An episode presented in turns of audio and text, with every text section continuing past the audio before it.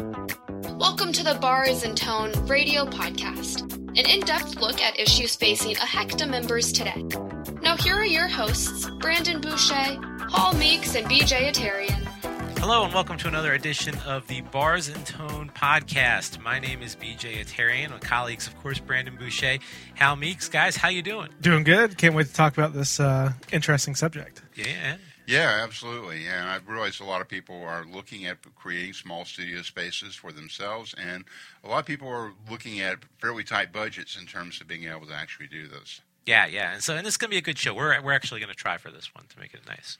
I think that'd be a good idea. And uh, one thing we want to address though is the distance between shows, the time between shows that we uh, we turn these out, and there's a reason for that. And that obviously is this is we all have other jobs. I know Brandon and I we have four stations we're running, and Hal is a, Hal teaches and is going for his doctorate. So they are definitely intermittent at best. We'll try to get better and, and turning these out a little bit more frequently. But uh, today, yeah, today's going to be a great show. We're talking about building a studio on a budget for the cheap, the best that we can. And both Hal and Brandon have done this. Hal, maybe a little bit further back, and Brandon much more recently.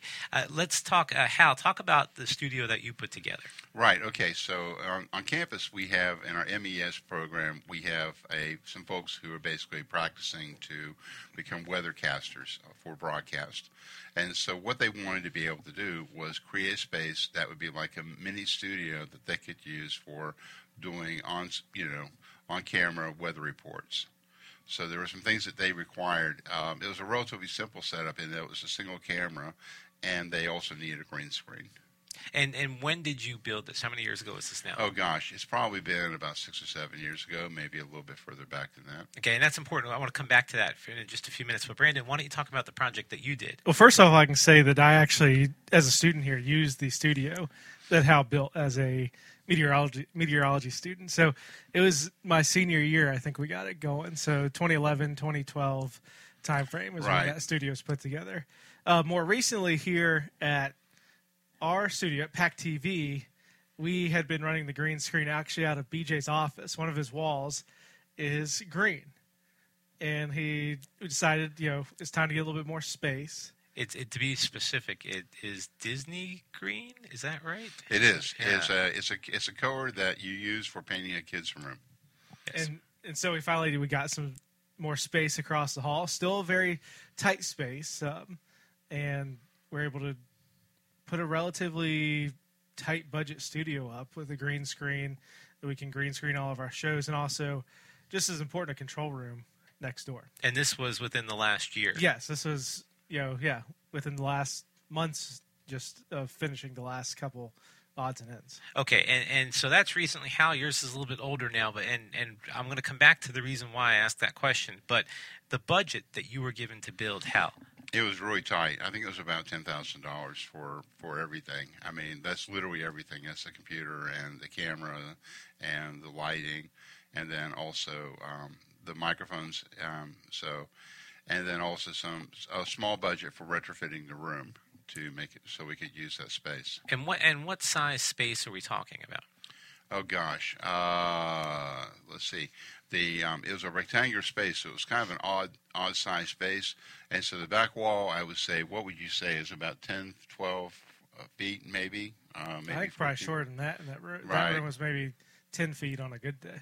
Right. It was it was it was fairly yeah it, it was fairly tight. So but the humidity days and everything swells. It's, Yeah, it's not, Yeah, yeah, just like nine, you know, high humidity in nine North feet, Carolina. eleven inches. Yeah, Okay, and then and then Brandon, the same questions to you: the budget and the size of the, the you had two rooms essentially that you were doing. right. Uh, We had a much smaller budget. I mean, we also had TriCast and computers and stuff from our other space that we were able to move over.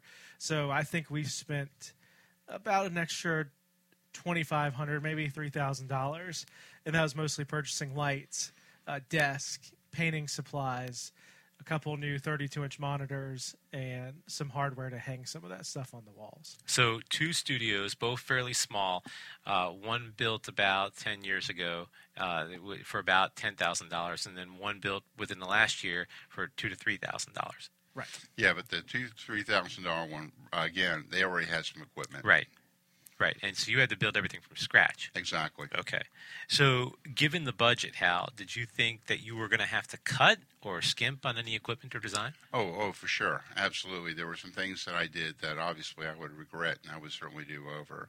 Um, one of the areas that we that we really uh, pared things down was the lighting. We Okay. used uh, we used very inexpensive lighting. Uh, we used three point lighting, and um, we were using uh, soft boxes. Uh, and the reason why I use soft boxes is because they're relatively forgiving in terms of setting up lighting.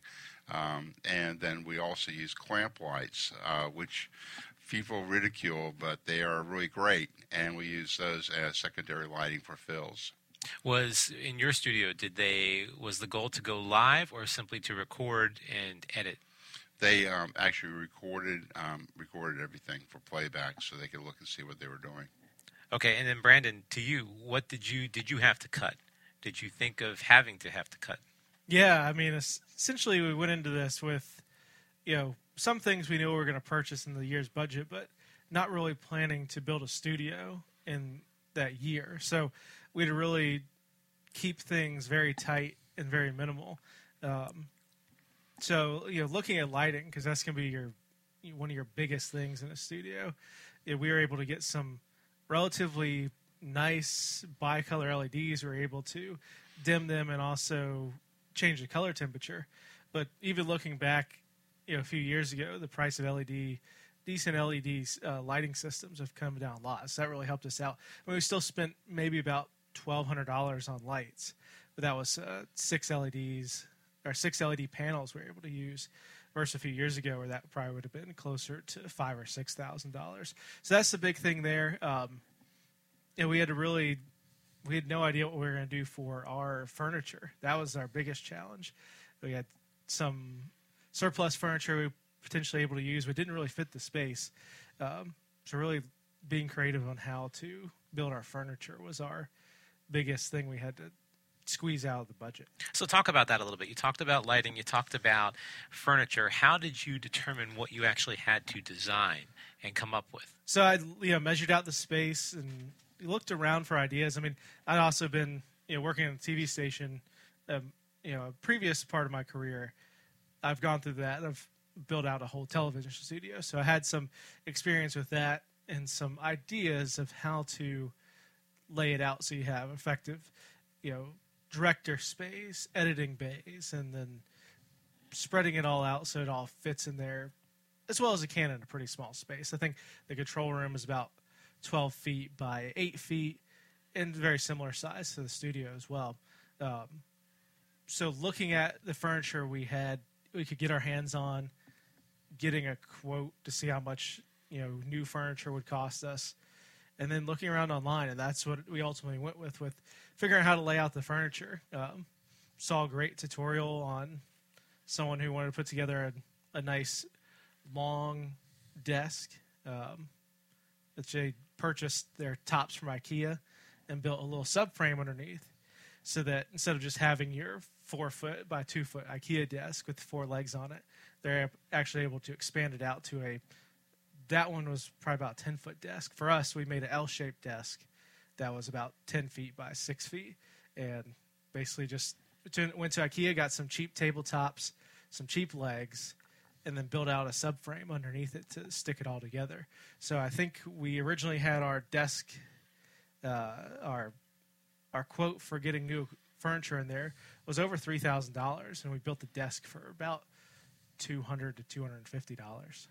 That's a great way to be efficient on that. And, and Hal, I want to ask you the same question. I'd like to back up just for a second, though. We didn't maybe set the uh, the, the premise to all of this up beforehand. MEAS is a student group on campus that works with the broadcast, the weather Yeah. department. Okay, so this Marine is Earth, Marine Earth and Atmospheric Sciences. okay. So this is something that they're doing. They wanted to be able to actually forecast weather like you would see on TV, Oh yeah. and that that was your goal, your charge to get that set up. Yeah, part of what they're doing that's pretty awesome is they actually are working with live data. So these, these are not uh, fake broadcasts. So they are actually uh, pulling in uh, current current weather data and then using that in their in their own segments. So um, one of the things that one of the critical uh, things here was that none of the students here had a lot of broadcast experience. So it was absolutely critical for me to create something that was very self-service and was actually very easy for them to be able to use. And and and Brandon, uh, again, same thing. PAC TV is student organiz- a student produced sports channel here at NC State, so it's not part of athletics. Uh, budget much smaller. Uh, and so that's why we had to do this so efficiently in both scenarios right. like that. Okay, so the budget was much smaller.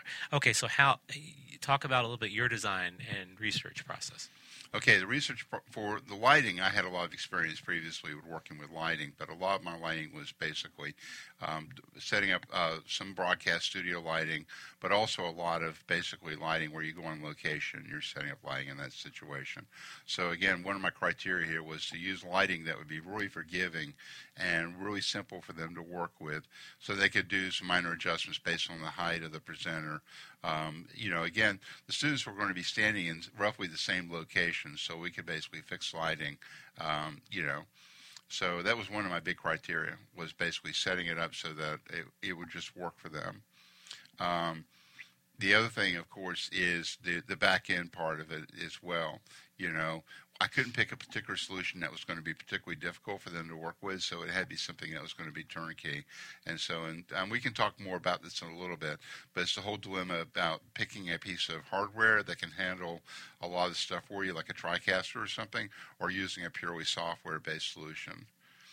Okay, and so going down that road, how did you determine what type of equipment to purchase? Okay, at that point, you know, again, my budget, I couldn't afford a TriCaster. In fact, when I look at some of the video switching solutions that were out there, and again, the criteria was also being able to do green screening, um, it was just simply out of my budget. There was no way I could be able to afford what I wanted to be able to put in there. So what I ended up doing was going with a software-based solution, and uh, and that has that has some advantages in terms of cost. It was certainly a lot less expensive for me to be able to do it that way, but it also has some real challenges. The green screen software that we were using was really finicky and took a lot of work to get to the point where uh, uh, students uh, could come in and basically go ahead and do their weathercasts without having to go in and fiddle with the software.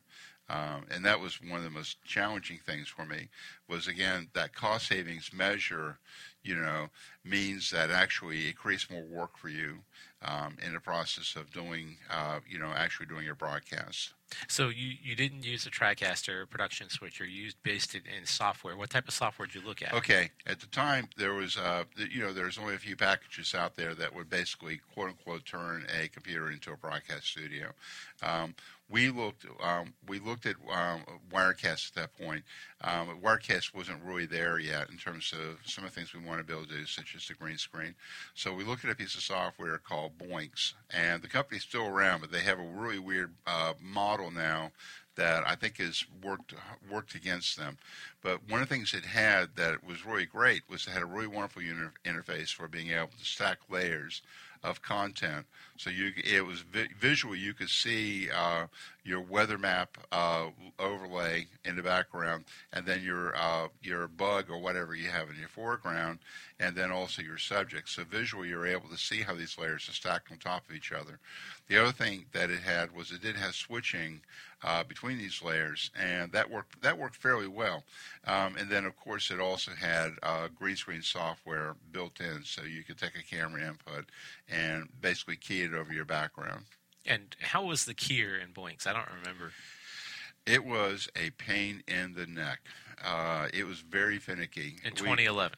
We, uh, it was very finicky. Um, there was actually two. There was two keyers. There's one that comes with Boinx, and then they also had uh, partnered with a company that offered a keyer that had a lot more options in it, and it was not expensive. It was about $250, 300 dollars, and so we went with that option.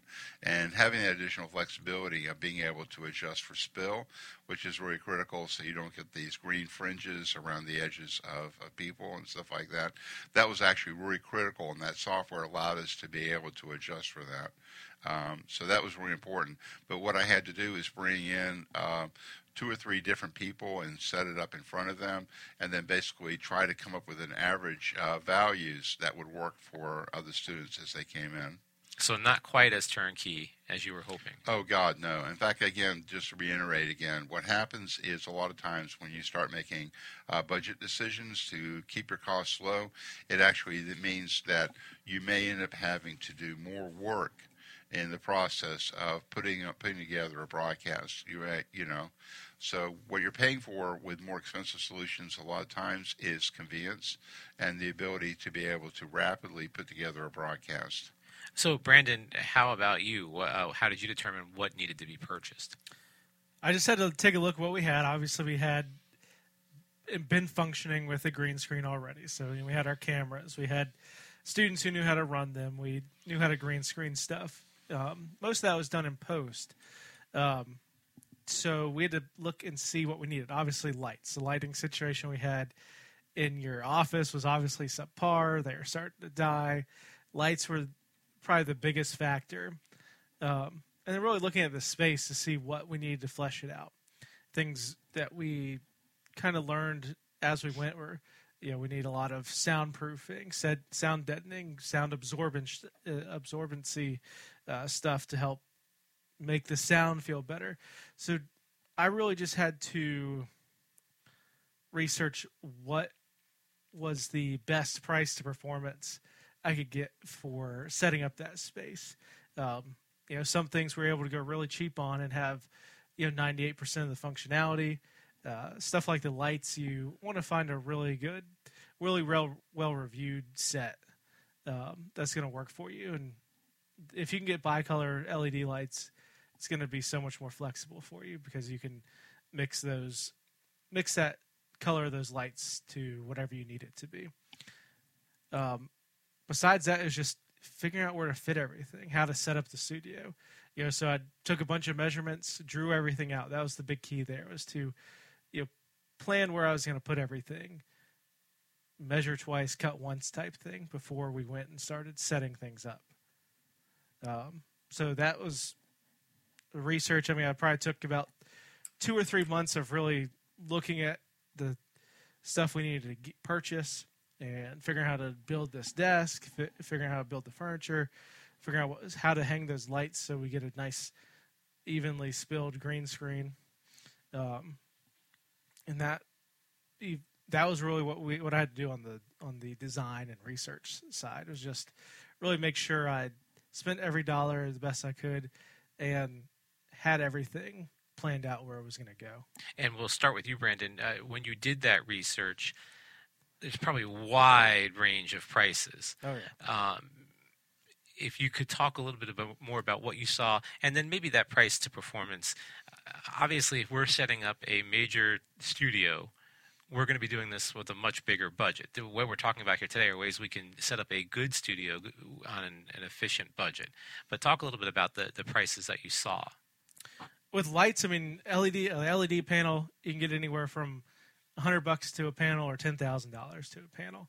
Ours turned out to be about two hundred dollars per panel, and that's about three hundred LEDs. You know, about a foot by foot, you know, a one square foot panel. And you know, with both this studio and the last studio I did, the TV station, I think those panels were about three hundred dollars a panel. Now we're come down to like the 150 200 dollar panels seem to be really good uh, the key with there was just, uh, you know, read a lot of reviews, see which ones are having issues. Then I actually talked to we my rep at Adorama, and just kind of got some ideas. You know, he actually uses. He goes. Not only does he sell this stuff, but he actually part time went out in the field and worked with uh, shooting stuff. So, you know, he had a good idea of a lot of the equipment, and he helped me narrow it down to, you know, a couple different choices from, you know, maybe about five or six good choices there. And that's kind of what I did for most of the stuff. You know, figured out what exact green color was going to keep the best in our studio. Um, figuring out your optimal wire length to run from your cameras to our. We have a TriCaster here, so you know we had to run stuff in the ceiling. Um, we were originally hoping that we could run it from our two connect our two spaces. But when we looked into that, you know, it's going to be a little bit cost prohibitive to run fiber across the uh, right. across the ceiling. But um, you know, just look at all the different angles you can, and if you can, what really helped out too, we went and visited Liberty, um, Liberty University. Liberty University last uh, winter, and just seeing how their set set up. Obviously, they have a thousand times bigger budget than we're working with, but seeing all those components working together, especially if you don't have any or much experience working on a set for sports or whatever you're going to be doing, um, that helped out a ton. So, and one of the things I want to talk about too, Hal, from when you did this, a couple years have elapsed. Have the equipment has it come down in price? Has it become more commoditized? Oh, oh, for sure, absolutely. One of the one of my big expenses was um, um, was actually displays. Um, and at that point, we were, we wanted to use uh, 32-inch uh, flat panel displays because, again, one of the things that a weathercaster is doing is they're watching themselves as they are actually standing in front of a green screen.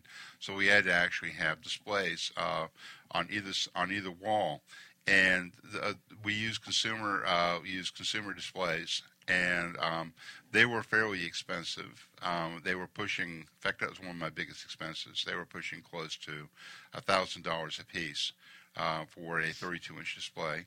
And of course, now, as we all know, you can go uh, to your big box retailer and buy a 32-inch display for $140. But of course, you'll want to spend more on something that's better quality, that's a better quality display, and hopefully something that you're going to be able to actually calibrate the color on.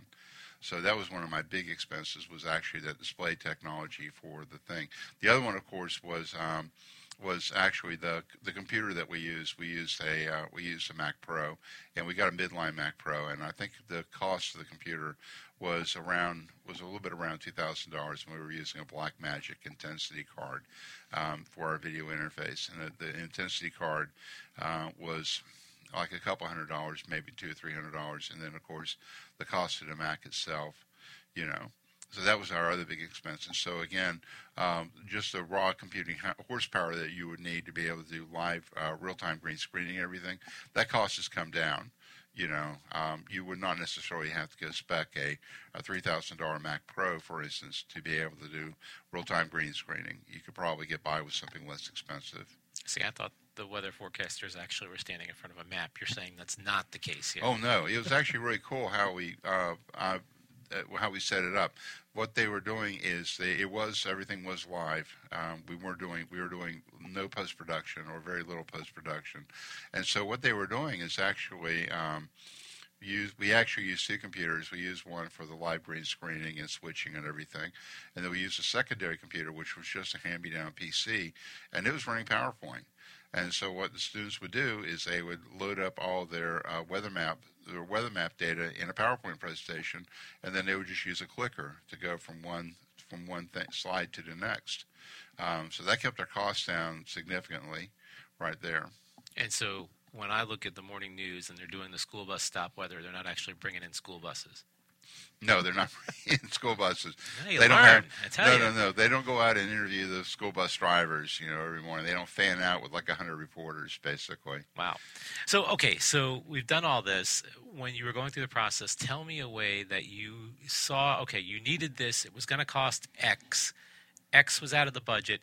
How can I be creative to do it for my price? Okay, again, one of the things that um, is, and Brandon's touched on this already, is the, the cost of lighting has dramatically lowered, and certainly with uh, with bicolor lighting now, you can adjust for a particular color temperature you want. So you can use a you can use a tool to measure your color temperature, um, you know, of your lighting, and then basically use that um, to match um, to match your post production lighting so that you can get a nice pleasing color. So the cost of lighting has come down. Again, I've already touched on the display technology and you know bringing down the cost of display technology. It also allows you now, of course, to go bigger, so you can go with larger displays, and then also you can go with display technology that gives you higher contrast ratios. So certainly one option, of course, is to use OLED displays. You know, um, the other thing I did not really do, I eyeballed all this, is I didn't use a color calibrator. and that would be something else that I would probably do now.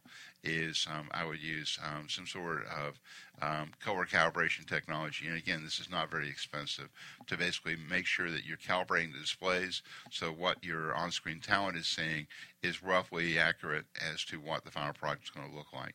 So, Brandon, the same question to you. You already talked about the IKEA furniture, cutting it from three thousand down to a couple hundred dollars. Uh, what were some of the other ways that you uh, were creative? Just I know you were creative. I saw you building it. Let's think.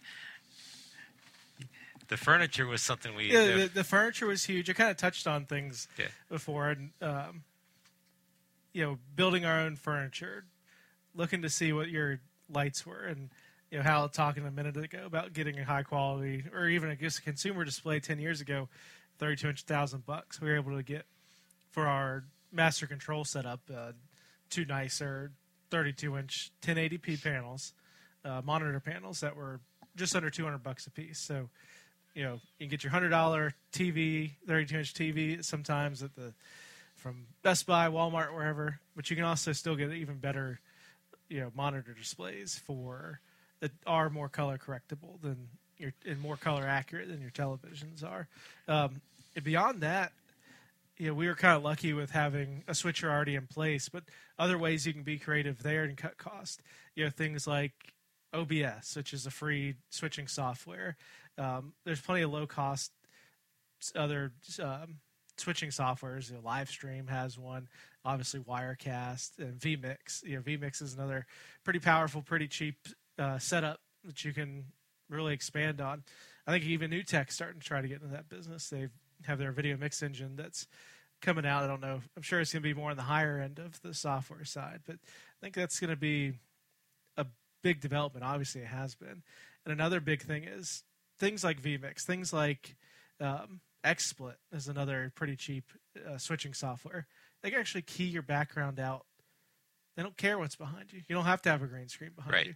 You can replace it back. It's not going to be the best, but you can, you know, get away with just having, you know, your normal stuff behind you on your desk. Replace it with whatever kind of background you want. So that's really where, depending on what your needs are, if you don't really need something big, you can just, you know, download it on your laptop, find a somewhat uncluttered spot to shoot against, and switch your background out. So, Hal, looking at it now, I know this is years back. What was your biggest, your number one obstacle that you had to try to overcome? Okay, number one obstacle for me was again, uh, obviously budget. We've touched on that. The second one was because was that we I had to make this a self-service, uh, you know, environment. Again, the folks coming in, they were not broadcast engineers. They may have had minimal experience working with video, so I really had to come up with a solution that was going to be turnkey for them, where they could just come in, load up their weather maps, stand in front of the camera, and do their presentation without having to do things such as adjusting audio levels, adjusting the lighting, and things like that. So again, one of the color, one of the decisions I made again was using soft boxes. You know, which um, you know they, they have some disadvantages, but one of the advantages they do have is it's very flattering to the skin, and they're very easy to work with. Um, you know, so it's something we could set up, and they could just basically come in and do their work. So that was my number one constraint was making sure that this was something that was absolutely turnkey, required no particular adjustment or fiddling to be able to actually come in and do your broadcast. And same question you, Brandon. The, the biggest obstacle that you had to overcome. I'd say the budget is just a thing. I don't really think it's an obstacle. You can kind of it's got to do with what you're dealt with that. Um, but what I'd say my biggest obstacle was was the actual physical size of the space of you the to space. work with. Yeah, Okay. the space you have to work with. Been much better if I could kind of take that middle wall out between those our master control room and our studio and just kind of section off where our master control would be and be able to shoot a longer, wider shot. We couldn't do that because all we had was one mallet. Yep. Yeah, so that wouldn't have worked. So I think that that was the biggest challenge. That's our biggest limiting factor. We we did wrap our green screen uh, around the edges of the wall, so we have about three feet of our sidewalls green screen to, to cut across for those for those side shots. But it's only about ten feet wide, I'd say for for one person that's fine. That's plenty of space. But when you start to sit down at a desk and try to get two or three people at the desk, it really becomes tight. You really don't have that same opportunity to get those side shots. You know, if, if you're doing like a three camera shoot. Um, so that was my biggest challenge was just trying to optimize everything for the amount of space we had. I mean, even in our master control room, you know, originally I wanted two desks down each side, but then the chairs would be bumping into each other. Right. Um, so that was space would be my biggest challenge, and that was the biggest thing we had to overcome. And just for some stuff, we had to deal with what we were dealt with as far as, far as the space was concerned. Other times, we were able to get a little bit more creative. Because in this particular studio, actually, both studios, they're in office buildings. They're not in television space. Right. Yeah. There's things such as not having a, uh, you know, Brandon basically improvised the lighting grid uh, based on a suspended ceiling. Um, but obviously, that's one of the things that you would, if you, in an ideal situation, is that you'd want to be able to put in a lighting grid. Right now, looking uh, now that both of them are done, how looking back, if you could have done two or three things differently, what would you have done? Oh God. Uh, okay, so the first one is uh, I did uh, something that I regretted about a year and a half later. Um, when we were routing our uh, our dis- our displays for you know what this, what the uh, weather person was seeing, um, I routed those from the back of the room to the front of the room, and at the time, um, the cheapest way I could possibly do it was by using VGA. So I used uh, VGA to Ethernet uh, Baluns, and the cost was really cheap. It was, didn't cost a lot of money, but obviously, as we all know now, VGA uh, looks pretty lousy. Um, versus basically going ahead and routing HDMI. So that would have been the number one thing if I could if I could go back in time and change it is I would have um, used HDMI instead of VGA. The colors would have been a lot truer, have been a lot more accurate, and also, uh, you know, again at that point we're using a display resolution that maps what the final output is going to look like. So that would be like the number one thing. If I could possibly change anything, I would have changed that. And if before you go on to the next one, uh, if I'm building a studio today and I'm looking forward, am I doing HDMI? Am I running something different? Am I running SDI? Am I trying to do this all over Ethernet? Right. Okay. So again, it depends on your budget. Obviously, if you're working with consumer equipment, you're not going to have an SDI on your uh, displays. You're going to have HDMI. So um, that's going to limit you in terms of what you're going to be able to use to route to your um, to your display monitors for either uh, post or whatever you're going to be using live in the studio so your talent can see. So that's going to limit you right there. Um, certainly, uh, it, when you start looking at pro level equipment, you start looking at more higher end displays that can be color calibrated and things like that. Uh, those are those currently a lot of those have SDI, and SDI has some huge advantages in terms of cabling. Um, you know, you're able to use coaxial cable. You're able to use longer cable lengths. For instance, uh, HMI is routing. I mean, SDI is routing both your video and your audio in case you need to be able to do that as well. So, and then certainly moving forward, uh, there, there, are other options as well, such as as Brandon touched on using fiber, for instance. And fiber gives you a tremendous amount of flexibility in terms of routing, cable routing, um, but also in terms of display difference. I mean, the distances that you're able to basically route the signal. That also increased your costs a lot more, though. Oh, right, exactly. And you know, the the reality is, consumer equipment is never going to have fiber um, built into it. I say never because that may absolutely not be true, but for the foreseeable future, it's probably still going to be HDMI. So, Brandon, same question to I, you. I think the biggest thing is, is you know, if you're if you're not working on on a forty thousand dollar budget or anything, you don't be afraid to mix up what you have. I mean, if you have some stuff already in place that has HDMI, run that HDMI. If you have some stuff that has SDI, have that in place as well. But I'd say your biggest thing looking forward into your studio as you continue to hopefully advance it is to keep your flexibility for Ethernet go. We use NDI, which is a, a free interface or a non-patented interface, non-licensed interface that NewTek came up with, and basically it route can route all your video over Ethernet. They've got cameras that you can just run one Ethernet cable to provide you power over Ethernet. It's gonna can and it's gonna send back both your audio and video from that camera. So use what you have.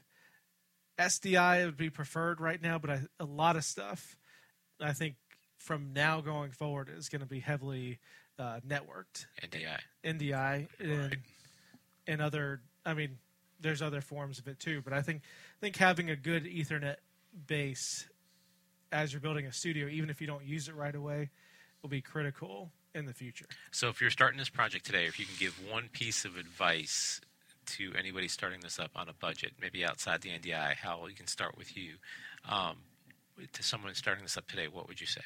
Okay, a couple things. First of all, again, we've touched on this again. Your lighting, don't cheap out on your lighting. Um, go ahead and spend a little extra money on your line because it's going to make such a huge difference in your post in terms of what your final product is going to look like. Um, the other thing is don't worry so much about computing power now because, um, again, um, you know, uh, if you're looking at like a Mac line, for instance, a you know an iMac, for instance, that's uh, nicely spec'd, you know, for around two thousand dollars, is going to be more than adequate for being able to work. And of course, as we look at PC technology, They don't need to get the thirty-five thousand dollar. no, no, no. They don't have to get. I mean, the iMac Pro is really freaking awesome, and of course, we know we all know about the new Mac Pro that costs about six thousand dollars. But the reality is that you know the cost of the technology, uh, computing power has dropped tremendously, so you're able to work with that. And I think, by the way, tying this all together, the new Mac Pro looks a lot like the Mac Pro that you used to set the studio. It almost has that cheese grater look again. It does. In fact, I think that was on purpose because so many people love that particular design because of the expandability and the ability to be able to go in and service the computer yourself. And uh, that was something that Apple really wanted to address this It's time going to weigh as much. It is. It may actually not weigh quite as much, although I don't know yet because obviously I don't own one. Um, but but um, I but that was their number one thing was that the the uh, pro users um, were saying that they wanted to be able to service the unit themselves and be able to expand it. Um, and and that was the number one thing that they Apple was addressing this particular machine. Now look, you know, I mean, we're going off the subject here, but realize when you look at six thousand dollars for a computer, that's a lot of money. But for um, particular pro applications, it really isn't when you're looking at your processing power versus the time that it takes to actually be able to get a job done. Or you just get a Windows computer and can build about But uh, then- bu- build a 32 core system, maybe Yeah. two of them for but the then same you have price. to, but then you have to run Windows. That okay? one, yeah. Well, all right, we are getting off the subject here, but that one Mac, the new Mac, costs more than both of the budgets for the studios combined. So, Oh yeah, absolutely. so- yeah, yeah. Brandon, same question to you. If you could, uh, someone who's just starting out, what would I you say? I think I'm going to just echo what Hal said. Get your light your lighting figured out. You know, invest in the best lighting you can. Figure out what camera you're going to use, what switching software or hardware you're going to use, then build out around that. Um, those are going to be your three most expensive points. They're going to have all sorts of budget levels, and you can make almost any budget work. Okay, and and we don't have the uh, we don't have the Bars and Tone Twitter or anything like that, so we can't share our pictures here. However, if you have any questions and you want to see what we've done, you can definitely email us Wolf Bytes. That's W O L F B Y T E S at NCSU, as in North Carolina State University edu, or you can ask uh, via the Hecta listserv. We can definitely uh, reach out to you there too. Uh, Brandon, Hal, thank you very much again. Uh, we didn't need guests today because we had it all right here in house, building studios for the cheap. So I, I appreciate you both being here. Oh yeah, great. This was uh, a lot of fun. Yeah, hap- happy to be on. Great, Brandon Boucher, Hal Meeks, I'm BJ Attarian. We'll see you next time on Bars and Tone.